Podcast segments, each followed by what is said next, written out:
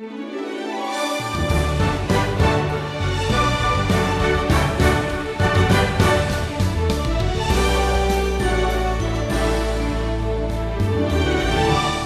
you're a Christian, you've been commissioned by God. We're called to take the gospel to a world that's both ignorant of the truth and often hostile to it.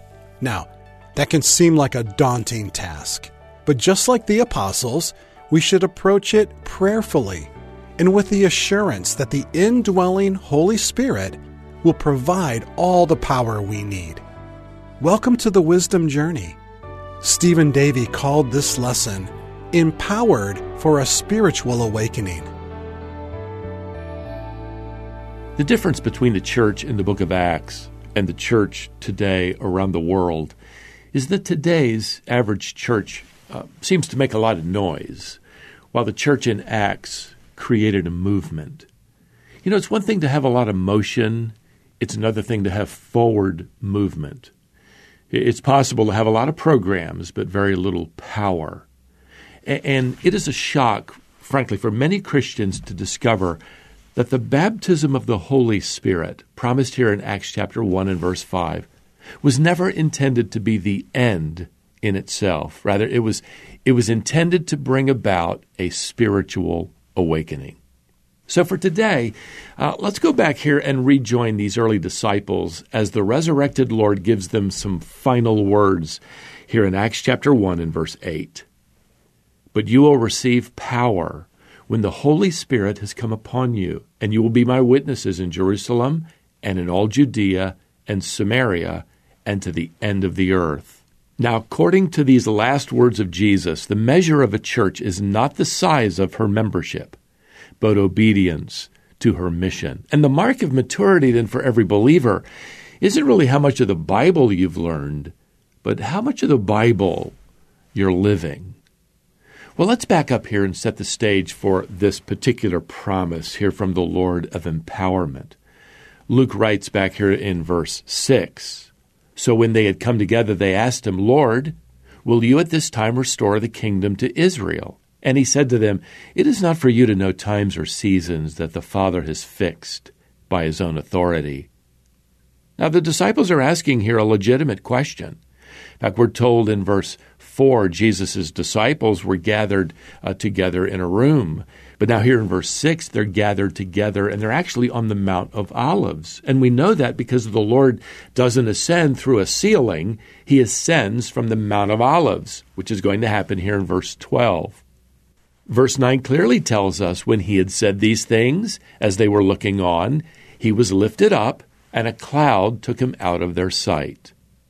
So now at this point, they're standing outside. They're on the Mount of Olives.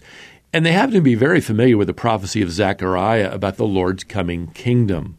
Zechariah writes, On that day his feet shall stand on the Mount of Olives, and the Mount of Olives shall be split in two Zechariah 14, verse 4. Well, here's the resurrected Messiah. His feet are on the Mount of Olives, and so they legitimately ask, Lord, is, is it now? Well, they're right about the truth of the coming kingdom. They're just wrong about the timing of the coming kingdom. See, there was something God hadn't revealed to his Old Testament prophets like Zechariah. Uh, he has not revealed to them that between his first coming and his second coming, there would be the creation of something brand new. And that, of course, is the New Testament church and the age or dispensation, the era of grace. And during this dispensation of grace, the church age, well, a bride is going to be gathered for the Messiah from every tongue, tribe, and nation on earth. And, and this dispensation has now lasted some 2,000 years and, and counting. Now, you don't read one word of a rebuke from Jesus related to the future establishment of God's kingdom, but he does rebuke the disciples here for trying to establish a date. And I got to tell you, that, that rebuke needs to be heard again today. Just go back in American history. You have the Millerites in the 1800s. They were the forerunners of Seventh day Adventism. Well, they set date after date after date until they, they finally gave up. I remember hearing one evangelist announce to his television audience that the return of Christ for the church was going to occur sometime in the next 12 years. Well, at least he was clever enough to give himself some running room people keep on attempting to predict. They give more dates, they continue to to torture some text of scripture to get some kind of clue that, that gives them the date. I'm reading right now that that uh, the return of the Lord is going to be, in fact, this month in just a few days. And, and all the while, these date setters ignore the Lord's own words here in Acts chapter 1, verse 7. He says here, Nobody knows. It's not for you to know. Now, here's something encouraging according to verse 7. God the Father is in complete control over all of human history. He's navigating it. He's steering everything toward the final destination of the coronation of His Son, our King, and our Messiah. Here's, here's some more good news. If God's in control of human history, He can control your history and He can control your future. Now, Jesus continues here by telling them something they can know. Verse 8 But you will receive power when the Holy Spirit has come upon you. They're going to receive power. The Greek word is dunamis. That gives us our word dynamite or dynamic. He's saying there's going to be there's going to be a dynamic power operating in your life. Now, I don't want you to misunderstand, uh, beloved. The Lord isn't talking about some impersonal force. He's actually talking about an indwelling person. Jesus says the Holy Spirit will come upon uh, his disciples. And by the way, there's no period there. The sentence continues on. What's going to happen when he comes upon them? Jesus says, You shall be, you will be my witnesses, Jesus says. The Spirit of God will empower them, and you and me, to become witnesses on behalf of Christ. Now, that doesn't mean the Spirit of God is less important than the Son of God. They are equally God. It has nothing to do with their essence. They are, are equally, in essence, divine. It has everything to do with their function. The Holy Spirit will become what we could call the advertising agency for the new awakening that comes through the gospel and person of Jesus Christ. And let me tell you, movements today that are focused on experiencing something from the Holy Spirit pleading for more power in the Holy Spirit. They're actually missing the point. Here's the point. Better yet, here's the priority. Verse 8 again. You will be my witnesses in Jerusalem and in all Judea and Samaria and to the end of the earth.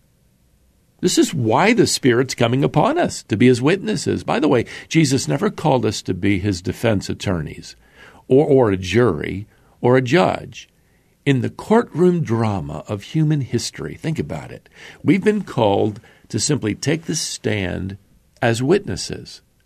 And, what do witnesses do? Well, they simply deliver personal testimony of what they've seen, what Christ has done for them in their own lives.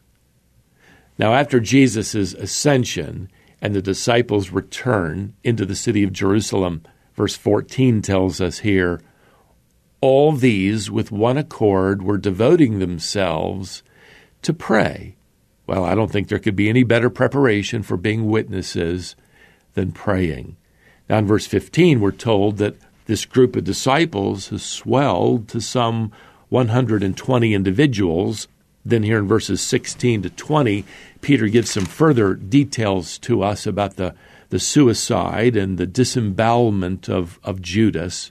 Frankly, these are some rather sad, uh, somber words to me.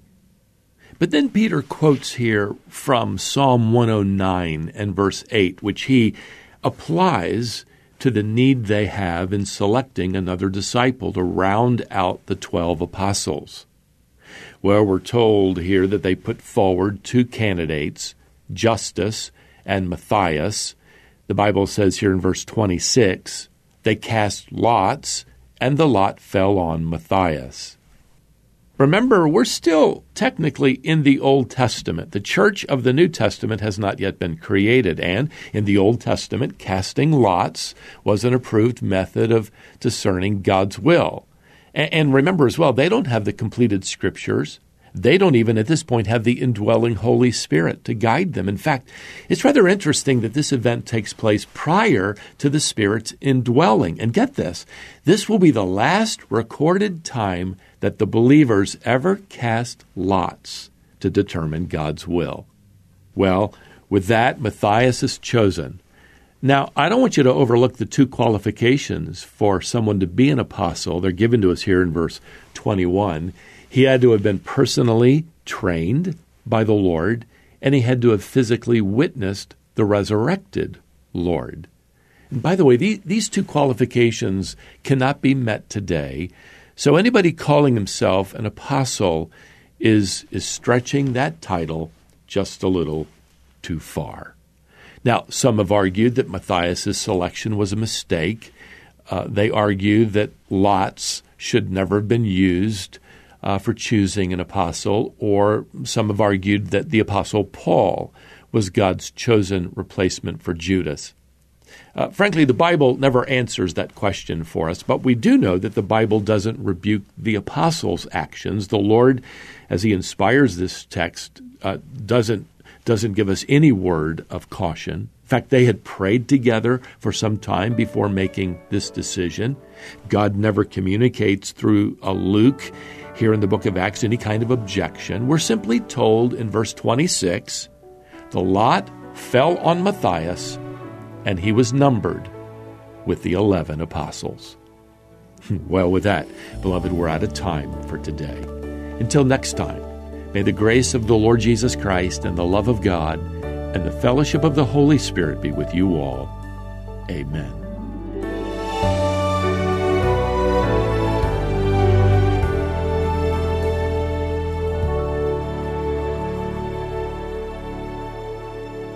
This is the Wisdom Journey, and Stephen called this lesson Empowered for a Spiritual Awakening.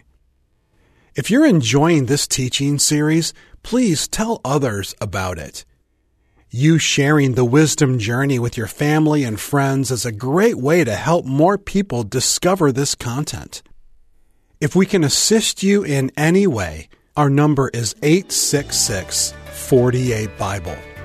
Our web address is wisdomonline.org, and our email address is info at wisdomonline.org. Please join us next time to continue the wisdom journey.